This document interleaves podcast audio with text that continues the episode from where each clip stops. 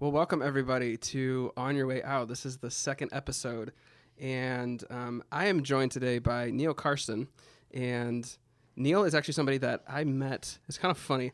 So we met what two or three months ago. I don't know how long ago it was, and we shared in like a pretty intense spiritual discussion, prayer session. Like it was, pr- it was pretty intense. And then I've never talked to you since. Yep. And I remember thinking after that, I was like, Neil is somebody that I would love to get to know better and hear some of his stories, um, and basically ask some of the questions that that we're going to ask you today. Yeah. So thank you for being with us, man. This is an honor. This Yeah. is this is the fun stuff right here. Yeah. So Talk to me about just for for people that don't know, what's your connection even to, to Toby, who we know getting to know now as our interim pastor. yeah, Toby. Um, so I grew up in this West Michigan area. Um, went to Holland Christian, then went to Hope College. Um, and in a very brief way, without going into the details, honestly, it was at Hope College where I really came to know Jesus uh, myself, and just he. I was like, all right, my life isn't my own anymore. Ended up going to seminary. Um, and soon after that became a pastor in the area and so then with with toby being a pastor in the area me being a pastor in the area our you know circles would just overlap from time to time Mhm. and uh, toby was always a guy who was willing to think a little bit outside the box and that's kind of where i was as well so um, at different points we'd just have these conversations Nice. and yeah so toby's awesome I Yeah. lo- I love him as a brother Yeah, yeah, Yeah.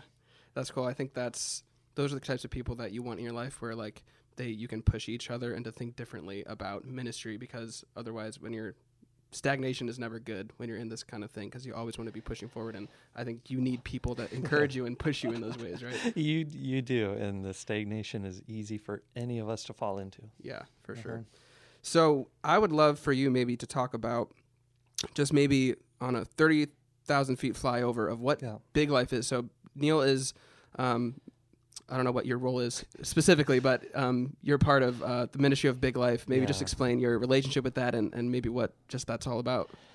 Yeah, so Big Life as a ministry is basically our, our heart is just to be disciples that intentionally go out and make disciples. And in that process, we want to teach those disciples how to go do the same, be disciples that go and make disciples.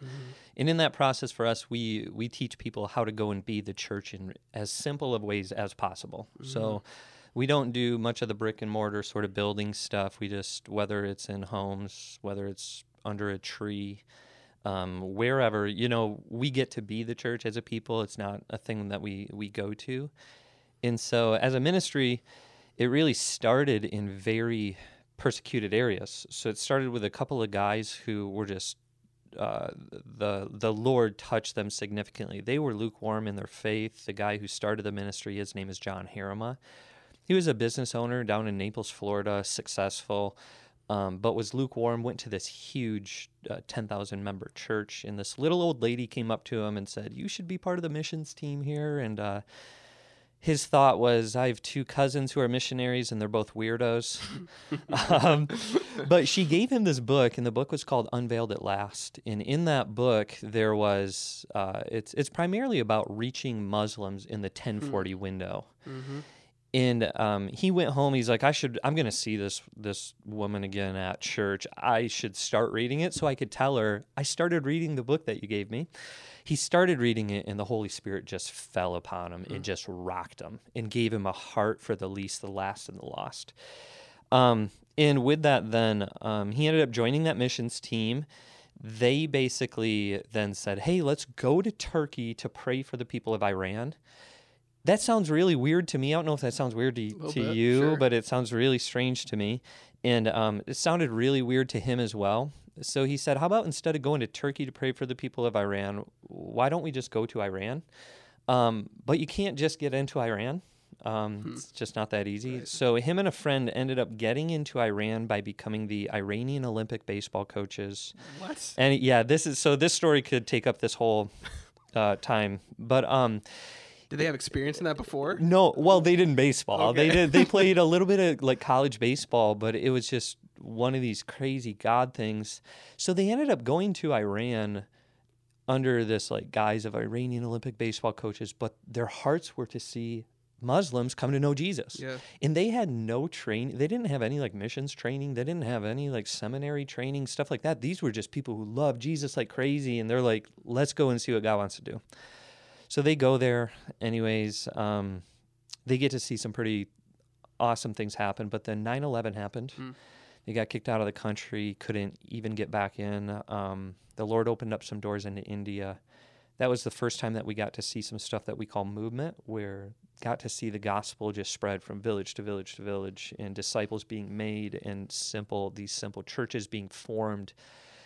And then um, the Lord opened up a door into some very persecuted areas, such as Pakistan and Afghanistan, and um, got to see some of the, the, the people on the front edges of that work were people who um, were actually coming. They they were converts actually from the Taliban, who came to know Jesus, and Wow. then um, gave their lives to Jesus. Some of our guys got to disciple them. The Lord gave them a word to go and reach uh, their Taliban brothers um, with Jesus, and so they Mhm. went in and did that. And so those guys, that's one of our fastest growing areas right now. But Wow. um, and that's pretty much all underground. Really, really beautiful, crazy stories. Lots of sacrifice. Um, Mhm.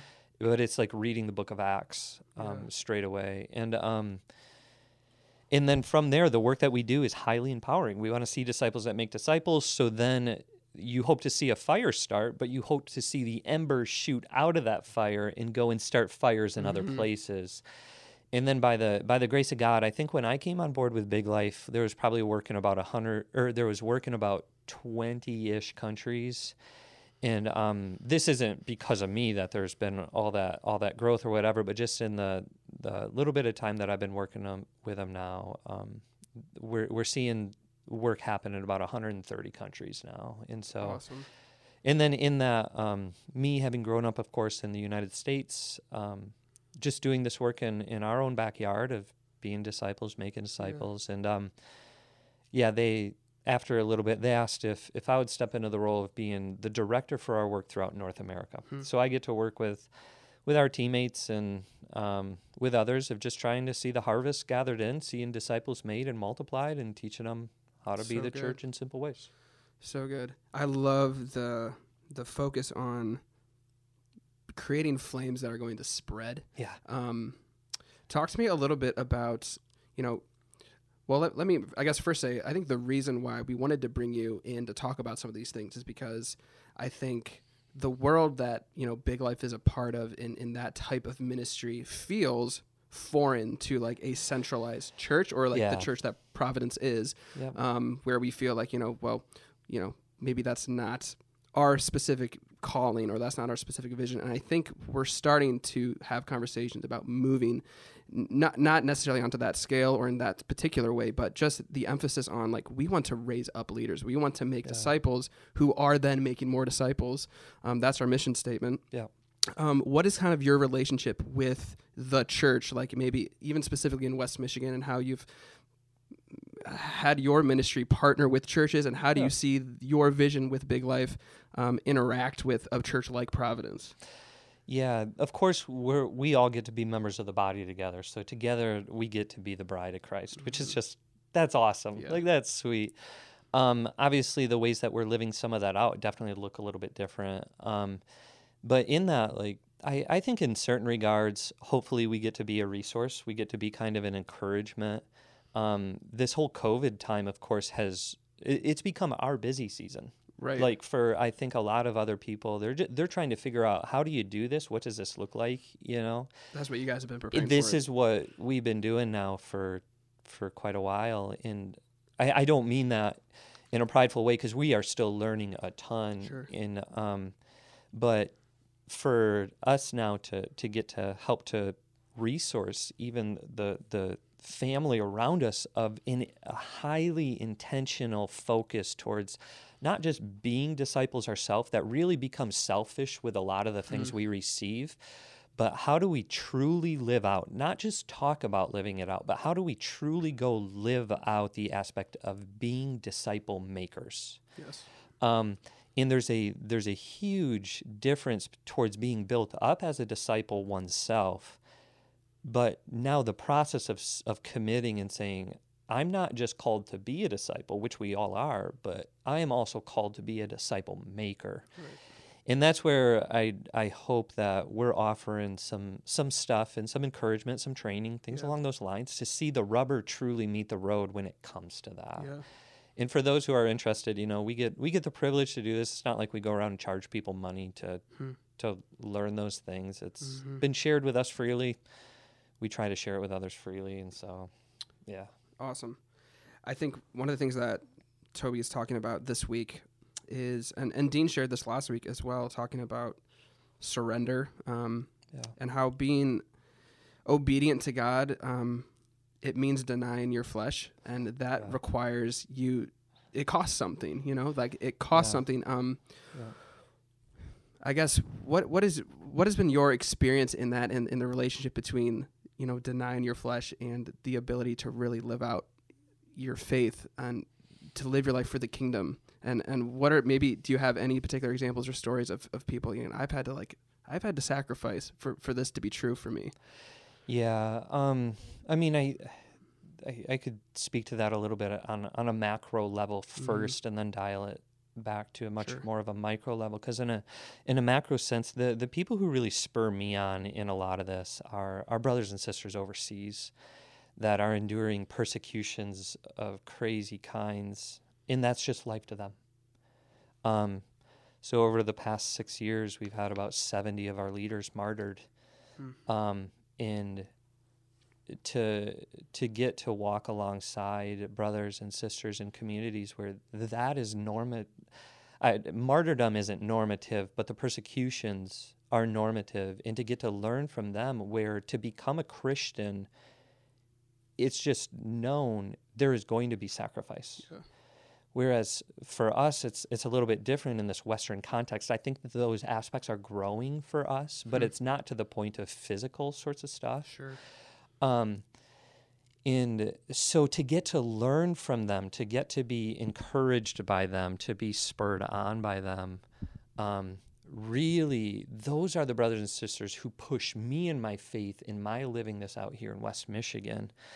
Um, because they've endured so much, and yet their love, their joy, their peace, some of those things are just so beautiful in the midst of that. hmm that changes your perspective right It it does. It's a it's a it's a perspective changer when those are people who you're like I was I was on call on, on a call right before coming here with leaders of like what we would call movements of these things from all different countries who have either themselves endured hardships of many kinds or who have trained many people who have endured physical hardships and um, their determination, their passion.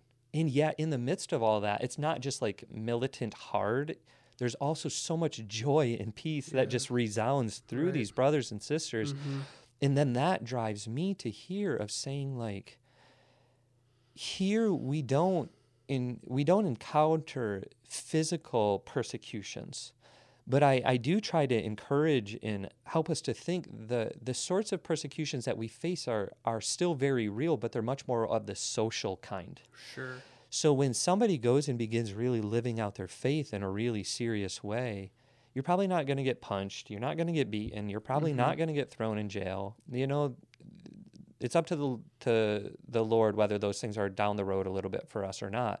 But right now, the sorts that we will face will be the social kind, and those will be a lot more of the like, I'm I'm living out my faith passionately, but all my friends think I'm a weirdo hmm or now like my my family has asked me not to talk about faith when we get together. hmm Um, I didn't receive that job promotion because I'm a believer, or even in some cases, I got I got fired for in. Don't get me wrong. I think there are places where we don't have to run around like the bull in the china shop and Sure, go and just right. make people mad and then Right. call it all persecution. That's not what I'm talking Right, about. right. But the truth is that the the gospel and living out the things of the kingdom are in conflict with the ways of the world. right And so Jesus doesn't say if persecution comes, he says when persecution comes. Mhm. And so for us to live out our faith, our brothers and sisters overseas, that is a normative experience for them. for us here, I think it's easy uh, for us to water down our faith and our walk with the Lord to make it so that we don't experience the social side of persecution. Like we're not willing to take it to that step where maybe that persecution will come. Yes. And that could be evidence of the type of faith that we live. Yes. It's interesting. In in the the tricky part again, just to say it is, I think that some people will go and do very inappropriate things and then call it persecution. And that's Sure. not what I'm talking about. Sure, You know, and sure. that for us is even some of the disciples we walk with of coaching in some of those things of appropriate like like living out the kingdom Mm-hmm. in also realizing no, there are times where you you were being inappropriate or you were being Yeah. a jerk, you know There's a difference and between being persecuted and just like Yeah. a normal rational response to you Yeah. maybe being inappropriate. right? Yeah. But of actually realizing that for us as believers now, seeking first the kingdom is at conflict with the ways of the world. It says very clear in the scriptures that um, love of the world is enmity with God. It's to be an enemy of the of the Lord, to be an enemy of of of God. And so for us in this Western context, I think we're trying to flirt with both. We're trying to flirt with the world and like receive all the things of the world and simultaneously trying to flirt with the kingdom. And we're we're then finding many of us are finding ourselves in the middle, and that's a lukewarm place. That's an apathetic place. Um, and that's where I think the sacrifice becomes back to your more boiled down Yeah. question of like the sacrifice becomes is are we willing as it talks about like in, in corinthians to be the foolish things of the world to to be those things that the the world might look at and say man these people are really weird we are weird Yeah.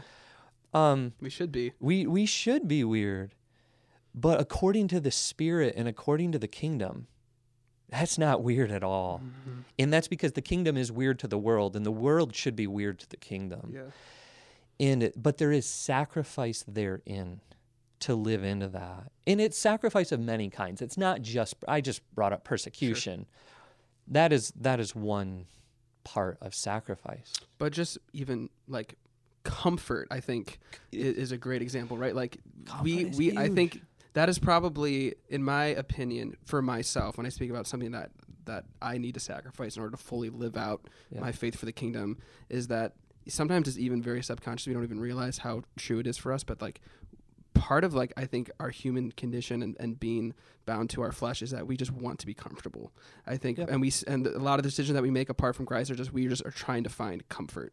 Um, with The types of entertainment that we that we use, um, yeah uh, like social, like the friendships that we do, the types of events that we go to like we just Yeah. want to fit in we want to be comfortable um, that's like part of like our human nature is that we just want to be we don't want to be an outsider we want to Yeah. be included Yeah. and that means that in some ways like we feel like we need to conform to like the world around us Yeah. and and what we're being called to do is the opposite of that and that is very scary Yeah. Yeah. And I, I want to be really clear, even as we're talking about this, that I am not living into this perfectly. so, like, I'm, I'm just saying that flat out because I think sometimes we talk about these things in, in, I'm, I'm, I'm striving, hopefully, by the grace of God, I'm growing more into living this out, but I don't want to come across like, hey, here I am, all high and mighty, Right. living this out perfectly. No, there's only one who lived this out perfectly, and his mm-hmm. name is Jesus. Mm-hmm. And praise the Lord for his grace and mercy as we're all trying to grow into this more. But this is where the calling for us is to live into these things. And I think in this Western context where, like I said, we're trying to get the, the aspects of the world, trying to live out the kingdom and try to live out both of those, we we lose out on a lot of that sacrifice. And mm-hmm. so for us in our disciple making, whether it's somebody who wants to come and like if somebody a- approaches me or somebody around me or something like that says hey i really want to learn more of what it means to actually follow jesus whether that's somebody directly from the harvest or whether that's somebody who's been professing jesus for decades one of the first things we'll actually have with them is almost like a count the cost conversation in so like you go to Luke 14 and many of us know this scripture large crowds were following Jesus and he turns to them and you know he says a few really hard things which we're not going to be able to dive into right now, you know, the depths of what all those mean. But he says, if you do not hate your father, your mother, your brother, your sister, your wife, and your children, yes, and even your own life, you cannot be my disciple. He says, if you do not pick up your cross, you cannot be my disciple. And then he tells them to count the cost. And he compares it to building a tower. And he says, For which of you desiring to build a tower will not first sit down and count the cost, whether he has enough to complete it? Otherwise, having laid a foundation and not being able to complete it, others will ridicule him and say, This man began to build, but was not able to complete it. And so, and then, and, and then at the end of that little section, he says, um, he says, uh, therefore, er, anyone who does not give up everything he has cannot be my disciple. These are very strong statements, but he says this to the crowds. And um, the the thing is that I think for those who are really like, I want to follow Jesus, it is a loving gesture for us to say to them, Are you sure? Do you know what you're asking right now? You are asking to pick up your cross. You are asking to give up everything you're ask, you have. You're asking for the narrow road. Um, you're asking, like, even when we do baptism, the, the symbol of baptism is you go down into those waters, you die to yourself, mm-hmm. you raise up in a newness of life empowered by the Spirit now, but now the Lord Jesus is your Lord now. He's your master. What he says goes. And that is the, a denial of mm-hmm. oneself. Mm-hmm. I'm going to reiterate again. I'm not living into this perfectly, Same. but the calls from the scripture are clear that, yeah. like, there is a denial of oneself. And this should not be like something that hopefully we graduate unto when, be, when we get close enough this is something right at the get go from that is the illustration from baptism. Yeah. Jesus spoke this to the crowds, you know, and then of course you have other hard statements. John chapter 6, it says, even those who are following him, and Jesus speaks a hard word about, you must eat my flesh and drink my mm-hmm. blood. And it says a bunch of them left. Yeah. And he even looked to his disciples then and said, Do you want to leave as well? And so, in all of this, our brothers and sisters overseas, they know innately that I say yes to Jesus. They know that that means a life of sacrifice, yeah. of self denial, of mm-hmm. many kinds. For us here in the West, I think it's more important that we actually talk about this and we, we actually have conversations with those who are considering following Jesus because for us, it isn't as it's not as tangible. It's not as tangible or as overtly apparent yeah. as it is compared to our brothers and sisters yeah. in Pakistan. Right. Well, that's interesting, and I think that's something that I've I've thought about a lot as it relates to how our faith is played out in in a Western context, and maybe even West Michigan, even honing in on specifically to like this area where. Yeah. Um, I've, t- I've talked to people in different ways, um, especially with students and, and their um, experience um, in like like going to Holland Christian and how yeah um, I've heard I've heard it said that like it's harder to be a Christian in a Christian school, which is a very interesting statement. Yep. And I think it, it speaks into when, when you were saying like when when our faith becomes so normalized and so comfortable and maybe watered down to the point where it doesn't cost something to to be in that context and then try to live it out in a much deeper real way it's almost weirder because you're around people like we all believe the same thing yeah. why are you so much different yeah, yeah. um and i think that's an interesting comparison to to you know different parts of the world where it is so tangible and yeah. i wondered to myself and maybe you can speak into this of how would it be easier to to be a christian where i'm persecuted when i can see that cost and I can feel that as opposed to just kind of being in a place where it does feel sometimes lukewarm. Um, it's almost harder to rise out of that yeah. than it would be when it's so right in your face. Yeah. So like it's it's it's crazy. Uh, a while ago, the the guy who I mentioned earlier, John John Harimo, who yeah. started the ministry, he said to me, he's like, you know, Neil, of the 130 countries that we're working in right now, he said, you know, the United States is the hardest one. It's crazy. And I was kind of like, that's nice of you to say. It's really kind, like to right. give almost that empathy, like, hey, right. I know this is really. But I was kind of like, we've had brothers and sisters in India, in Pakistan, Afghanistan, other countries too, who have given their lives for the Lord. We haven't had that in the United States. So he says that to me. I'm kind of like, I don't know if I agree with that. But thanks for the, the kind of that, Yeah, like, like, hey, you're you, this is hard. hard. We know it's hard. Yeah, that was really kind. And we were at a retreat in Atlanta, and it was a bunch of us in, from the North from like our team in North America together. Um, but our guy who oversees the work in Pakistan and Afghanistan, he's Pakistani. He had blasphemy charges against him in Pakistan. So a while ago, he was able to flee the country. He lived in a refugee place for a while. And then the UN relocated him to Houston, Texas. We were hoping the UN would relocate him to some other, you know, Muslim, primarily Muslim country, um, because he knows how to minister in that context. Mm-hmm. But they, they moved him to Houston. And so he joined that retreat that we were having in Atlanta. And here we are, all of us from North America complaining about how hard this is. This is so hard. This is so hard. And he's just sitting there quiet. So this is the guy who oversees the work where in the past six years, he's had 70 of his leaders martyred.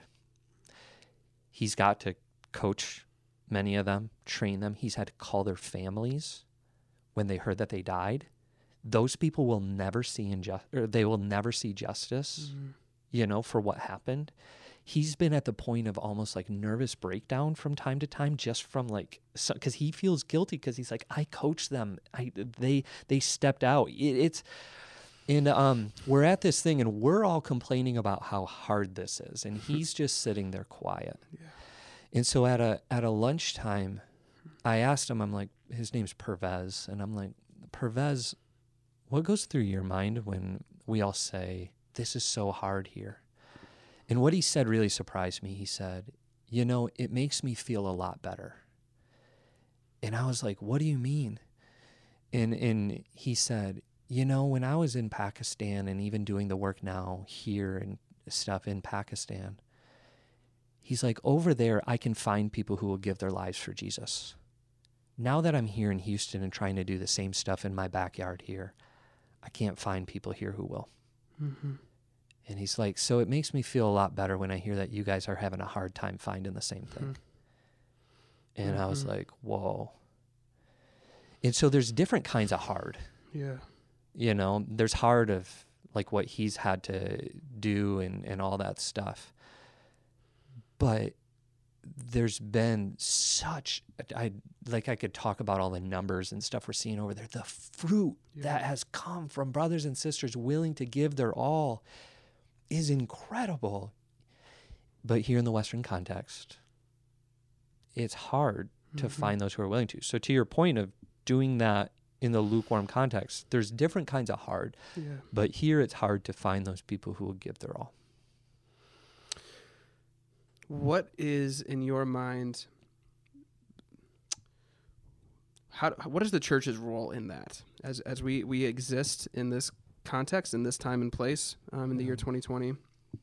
Um, what do you see in, in you know you're a part of a big life is not a church and it's not it doesn't work necessarily as an organization like a church would but Yeah. um, you know, we, we've we've talked about, and I I continue to just rest in um, the knowledge that you know the church is set up by Jesus Christ, who is the cornerstone of the church, and so Amen. we should be partnering with His Spirit to do this work. Yeah. Um, and for whatever reason, sometimes we feel like um, it's hard to do that um, through maybe the organization of the church or, or whatever that is. Yeah. Um, from from your eyes, from your vantage point, like how do you see the church, d- um, you know, moving forward in, in these conversations and, and moving forward and living this out in, in a context that we just said is can be difficult. Yeah.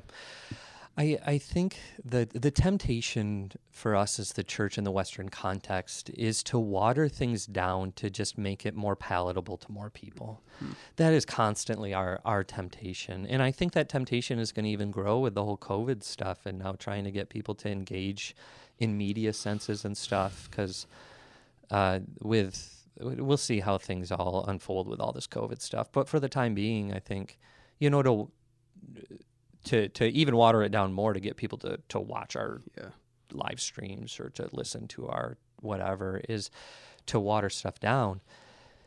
and and the truth is though is I think we we owe it to one another as Bible believing Christians to speak about like what does tr- what does f- full devotion, true devotion look like? And not that any of us are going to be perfect in it. That's why we need grace. That's why we need mercy. But it doesn't mean we get to lower the bar of Scripture so we can actually clear it. Mm-hmm. The truth is, none of us can can meet the standard Scripture sets. There's only one who did. Mm-hmm. So it forces us to live into more grace and more mercy because but it doesn't I, I think we're tempted as the church in the west to lower the bar to Yeah. things we can actually attain Right. so that we can feel better about ourselves like we're doing it instead of realizing the bar is really high let's keep striving for that but praise the lord his grace and his Mm-hmm. Yeah. mercy is there as we all fall short of it Mhm. but I think for us, then, as the church, it's not to lower that bar, it's actually to keep it to the height that scripture sets it at. And to say, let's strive for Mm-hmm. Yeah. that. Let's pursue that. Let's be holy as Jesus is holy. Guess what? None of us can do that. but it doesn't mean we get to be holy as Neil is holy or holy as somebody else is holy. No, let's be holy as Jesus is holy. And then let's.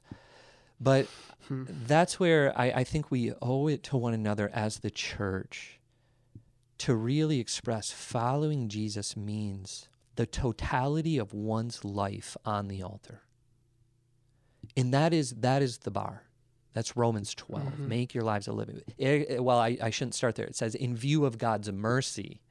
That's where the view of his mercy and his Right. grace, make your lives a living sacrifice.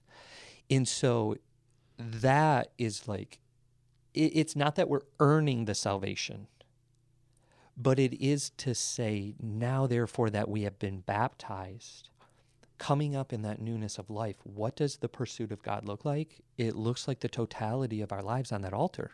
Yeah. And there is the bar. We're all going to fall short of it, but we don't get to lower that. And I think the more that we can actually live into discipling people into that, making that the aim, the expectation, instead of some other smaller metrics of, hey, let's go to church on Sunday, or hey, let's give some money into the plate, or Mhm. hey, let's be a part of this.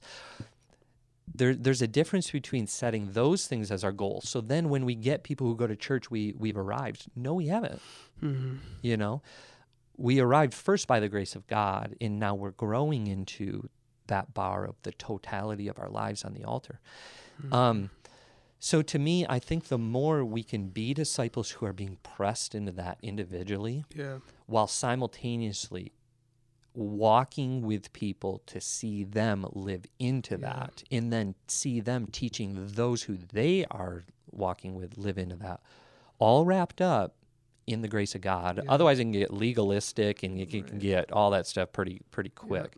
But to me I think if we can learn to live into that better as as the church. S- And I think you you you used a word, um, or maybe you didn't, but um, I'm just thinking about the the personal decision. I think that this requires of us. Like Yeah. we can, you know, we can decide that we want to be disciples of Jesus. We can decide that we want to show up to our to our Sunday mornings, show up to our Wednesday night programs, you know, whatever that is.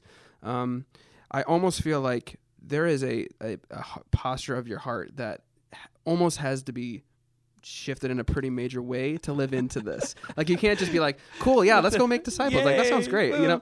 Like that because what because yeah. what because like you like we've been talking about like there is a cost to that and you have to be willing and um acknowledging of the fact that like it's not going to be just a walk in the park and it's Yeah.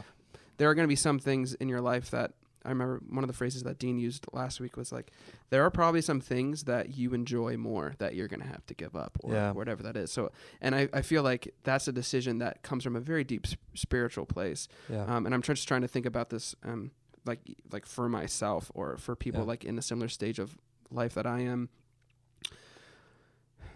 What, what, what I I guess how, do- it's almost like what, how do you actually make that decision? What what leads to you having that change of heart? I I know that like, um, I think having conversations like this and hearing stories and like having that perspective is is important. But how, how have you experienced walking with people? When have they made that decision? What are the things that are a part of that spiritual Yeah. journey for them?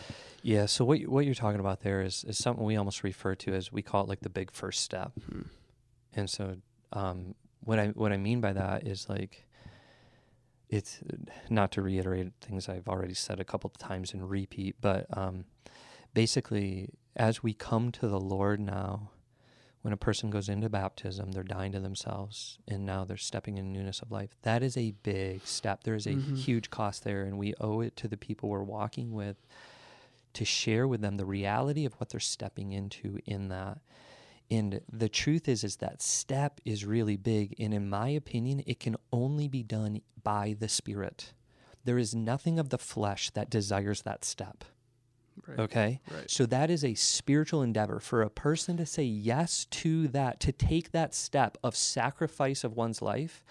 The Uh-huh. flesh isn't sitting there saying, Yay, Yeah. here we go. Well, and that's almost freeing to think about it that way because it, Yes. it brings acknowledgement to the fact, like, yeah, I shouldn't actually want this. You know? yes. In, it- but There's not it something is- wrong with It me, is you know? yes, but it is the spirit within a person that's saying, Yes, let's kill the flesh. Yeah. You know, it's a really blunt way to say it, but it's true. But um, it is the spirit that's saying that. So we are looking to partner with the spirit within people that is saying that to them. Right. And that is what gives them the strength to takes to take that step even of baptism, the death of oneself. But now I think this is where we as the church are trying to give a small step that we feel like people can actually take in the flesh. Mm-hmm. In that I think is a is a scary is a scary thing because we're trying to partner with the flesh to take steps. And so instead I think we want to partner with the spirit to see a much larger step taken, but there still then is sanctification and growth that takes place as a mm-hmm. person continues to walk with the Lord. And so now when a person when you sit down with that person to have that conversation of like do you know what you're saying yes to right now when you want to follow Jesus? And we've had that conversation. People will be like, I want to follow Jesus. And we'll be like, Are you sure? Hmm. Because that, in my opinion, is what Jesus did to that whole group of people, you know, that, that large crowds. He's saying, Hold on, are, are you sure? Stop and count the cost of building this tower. And so now, when they then stop and really process that and they say, Yes, like, Mm-hmm. praise the Lord, let's baptize you. You believe in Jesus as the forgiver of your sins. You know what you're being baptized into. It's a newness of life. And then I've had people who call me later who have been crying because they're like, following Jesus is, is really hard. And you know what? Yes, at times it is really hard when the hardships, the trials, the persecutions, the sufferings of many kind of many kinds come. There there is a hardship. And so now when they call you crying and they're like, this or this happened, you empathize with them because you've walked through those hardships too, but then you say, I know, but even when we talked about it, this is what we knew we were signing up for. Mm-hmm. So this shouldn't come as an entire surprise. Right. When they said yes to that big cost early on, they said yes to that big step. I do realize they are saying yes to in theory They haven't experienced they haven't experienced it. That's the big difference, you know? But then when they do experience some of those costs, whatever those are, um, you empathize with them, you love them. You yourself probably have walked through some of those and you say, I know I've been there too. This really, really stinks. Mhm. But this is what we signed up for. Yeah. And now, in the hardship of that cost, by the Spirit, we still can find peace. We still can find joy. And now, there, those are interesting things to walk with people in to help them know that while your fat, while your flesh is continually being sacrificed and being destroyed, Mhm. um, and that's not fun. That's not fun for right. anyone Right. in the spirit, the fruit of the spirit is love and joy Mm-hmm. and peace and patience. That even while the flesh is being destroyed and that's really hard, there still is the spirit that's resounding in one's person that can still find those Yeah. things. I think that's the right the right perspective to have that's that's difficult like you said when when you are when your flesh is being killed like that is Yeah. painful and yet I think what we believe in is that there is such a greater hope in who we can be in Christ that is like so Yeah. far beyond what we can imagine and what Yeah. the world sees um, in a human that like we get to be a part of if we go through this and do this and I think the the reward um, of of bringing that to other people and raising Yeah. up disciples who are bringing that to other disciples and to be part of that process i mean there's i don't think there's anything more fulfilling than that Yep. but we have to we have to kill our flesh to Yes. do it in and that's where honestly a really just like nuts and bolts sort of thing is as we go and become disciple makers with that person you get the privilege of walking with in discipling them and mentoring them whatever language you want to use for that i think is to really even before you engage with that with them have that conversation of do you know what you're signing up for? You like we're not signing up for the broad road. We're signing up for the narrow one. Mhm. like it, it says i believe it's john 12 24 well well first even with that almost all of us who profess christ want to go and see multiplication we want to see an abundance of the kingdom going forward and a multiplying but according to the scriptures i think we forget that in order to get that there must be death John 12, 24 says that unless a kernel of wheat falls into the ground and dies, it remains alone. But if it dies, it goes on to bear much mm-hmm. fruit. A lot of us want multiplication. Not many of us want death. Mhm. And the truth is is that you can't get the one without the other.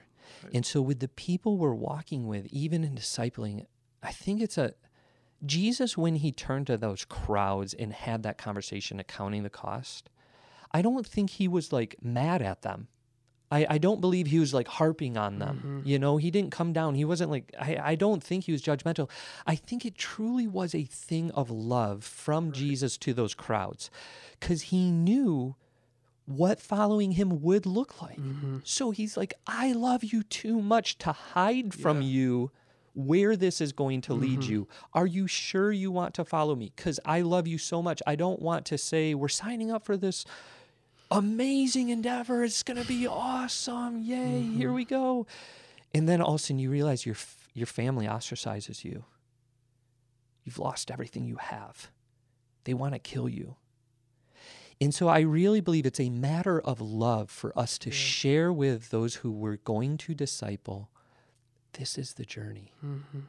Mm-hmm. You get what I mean? Like, absolutely so i think as we as we just continue in this idea and continue these conversations as a body i think we just want to be aware of the fact that so many of us are coming from different starting points maybe in our just even probably our, our spiritual maturity our relationship with christ like we're on such different places um, and i think something that's been encouraging to me um, and actually talking with keith dornbos um, about some of these ideas is that you don't have to have it all figured out, just like you shared, Neil. Like all you need Yeah. to be is like one step further Yeah, than somebody yeah. else. And like even you talking about this, like, you know, I need to like, I need to like, I you have this feeling in yourself like, man, I'm not ready for this. Like I'm not ready to disciple someone. When in reality, it's like we're just all in this together, and Yeah. you just got to be one step further. Yep.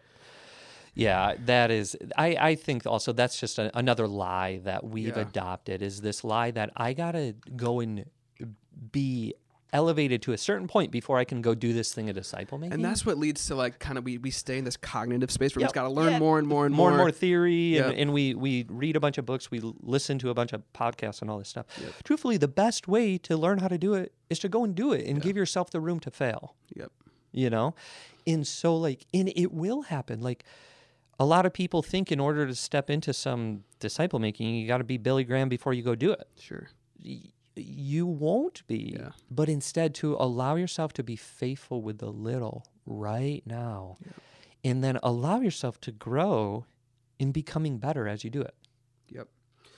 So as we um, as we just grow in that and grow in Jesus, um, we just want to have uh, a few questions for you to be to be asking yourselves, to maybe be asking each other um, about some of these ideas.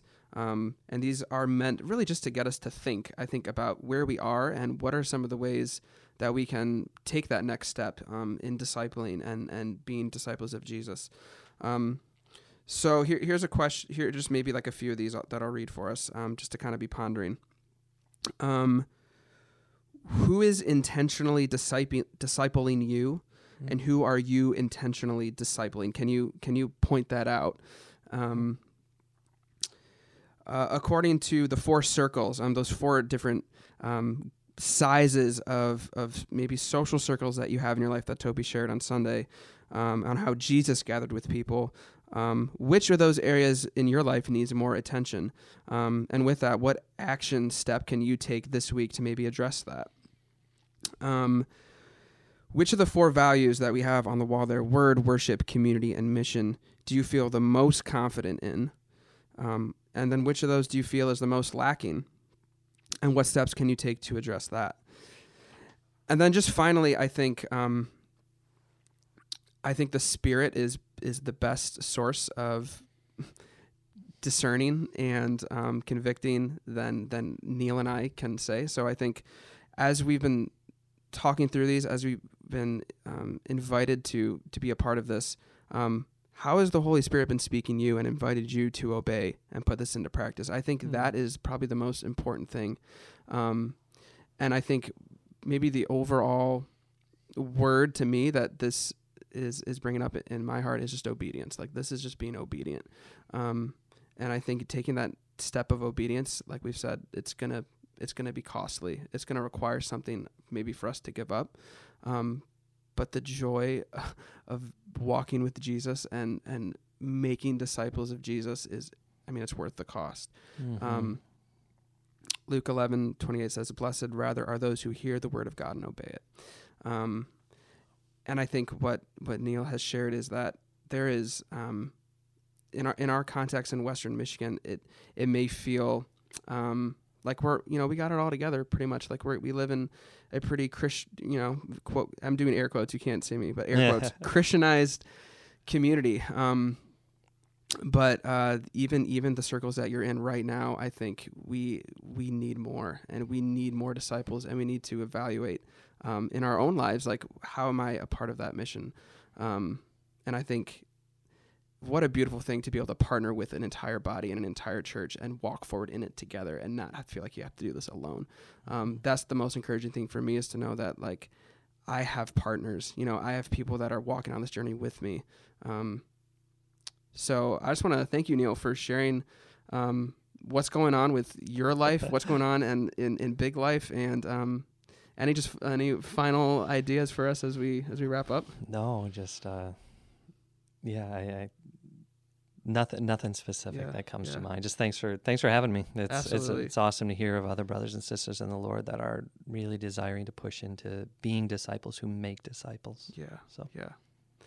Well, thanks for thanks for tuning in this week. Um, we'll be back next week with another episode of On Your Way Out. We'll see you next week.